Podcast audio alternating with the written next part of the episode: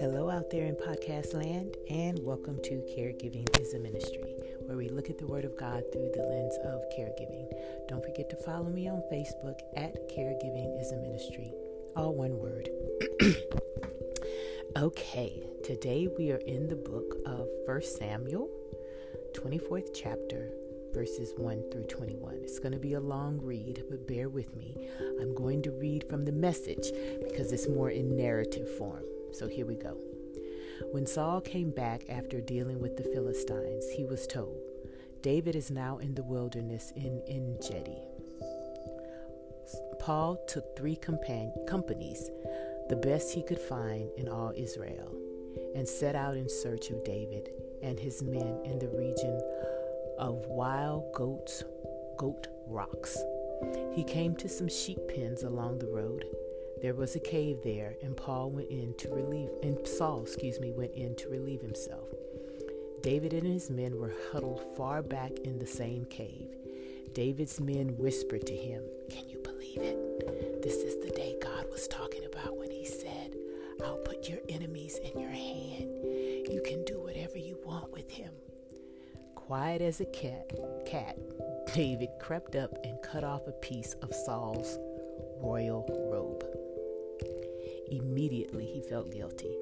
He said to his men, "God forbid that I should have done this to my master, God's anointed, that I should so much as to raise a finger against him. He's God's anointed." David held his men in check with these words and wouldn't let them pounce on Saul. Saul got up, left the cave, and went on down the road. Then David stood at the mouth of the cave and called to Saul, "My master, my king." Saul looked back.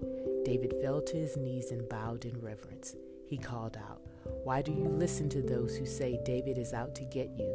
This very day with your very own eyes you have seen that just now in the cave God put you in my hands. My men wanted me to kill you, but I wouldn't do it. I told them that I wouldn't lift a finger against my master. He's God's anointed. Oh, my father, look at this. Look at this piece that I have cut from your robe. I could have cut you, killed you, but I didn't. Look at the evidence. I'm not against you. I'm no rebel. I haven't sinned against you, and yet you're hunting me down to kill me. Let's decide which of us is in the right. God may avenge me, but it is in his hands, not mine." An old proverb says, "Evil deeds come from evil people," so be assured that my hand won't touch you. What does the king of Israel think he's doing? Who do you think you're chasing? A dead dog? A flea? God is our judge. He'll decide who is right. Oh, that he would look down right now, decide right now, and set me free of you."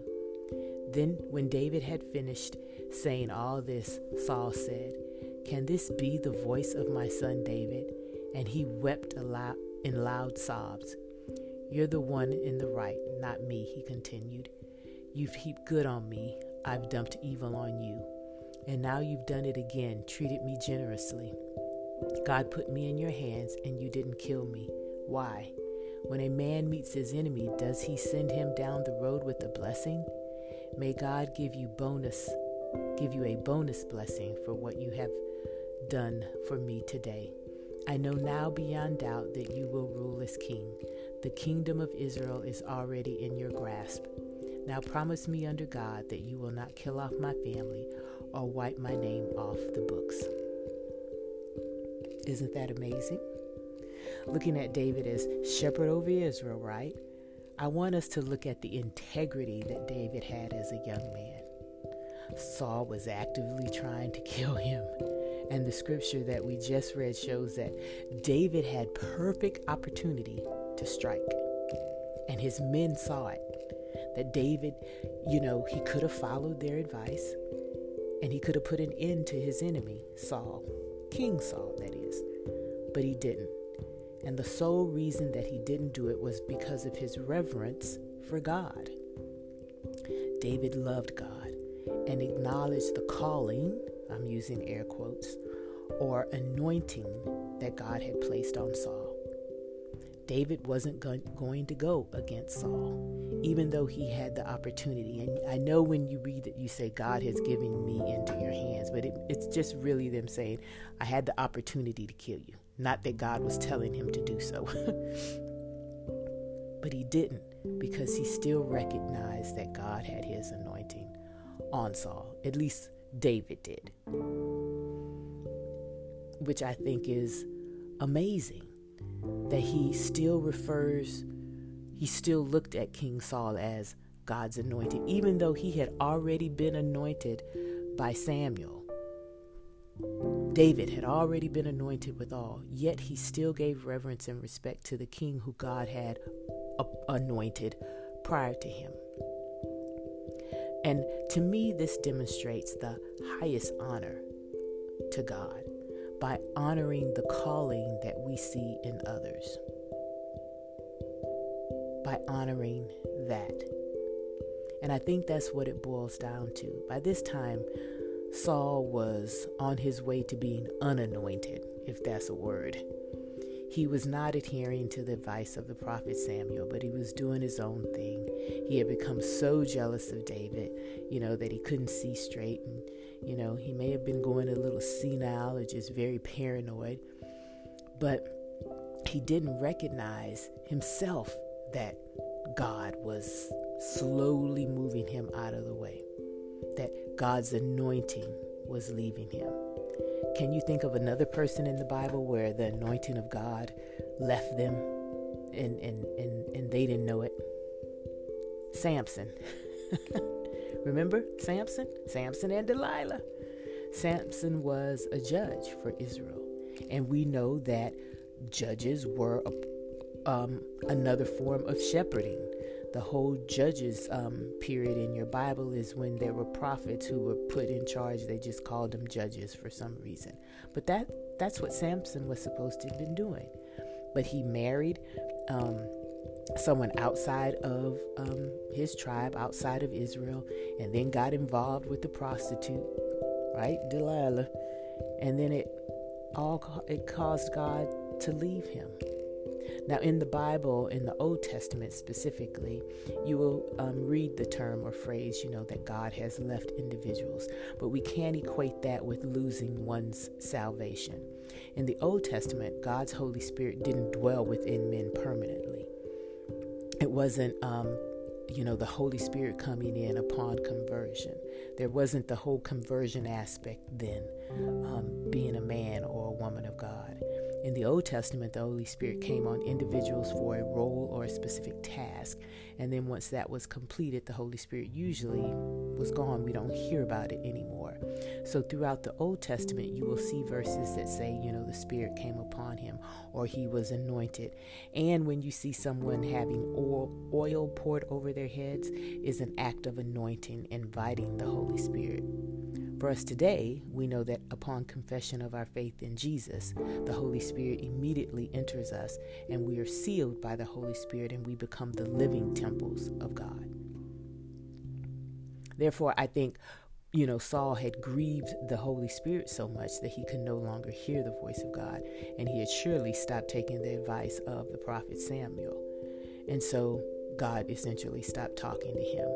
In Judges chapter 16:20, it says, the Philistines, this is from Judges, right, for Samuel. So you can see the instance where the phrase God has left them is here.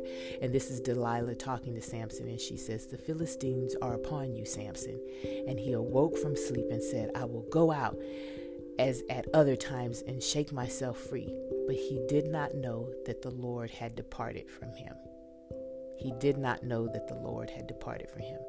That means he was no longer anointed. And Saul had sort of lost his anointed too.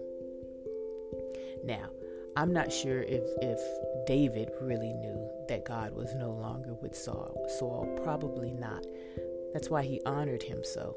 He was waiting for God to act and definitively show him that Saul was no longer king. And so he continued to honor him. And that's what he did by sparing his life, whether Saul deserved it or not. Now, to you, my dear caregiver, I'm sure some of you are taking care of loved ones whom you may have not had the best relationship with. Or at least you didn't think you'd find yourself in this situation, taking care of a person that you really didn't get along with very well. But now you find yourself as caregiver. I invite you to study this passage a little more in depthly. If you can't honor them for being who they are, then this lesson teaches us, and hopefully you, to learn to honor God enough to honor God that is in them. The God that is in them, because God created all of us in his image. Whether they have accepted Christ or not, they're still made in the image of God. And that is what you honor when you are being the best caregiver that you can be.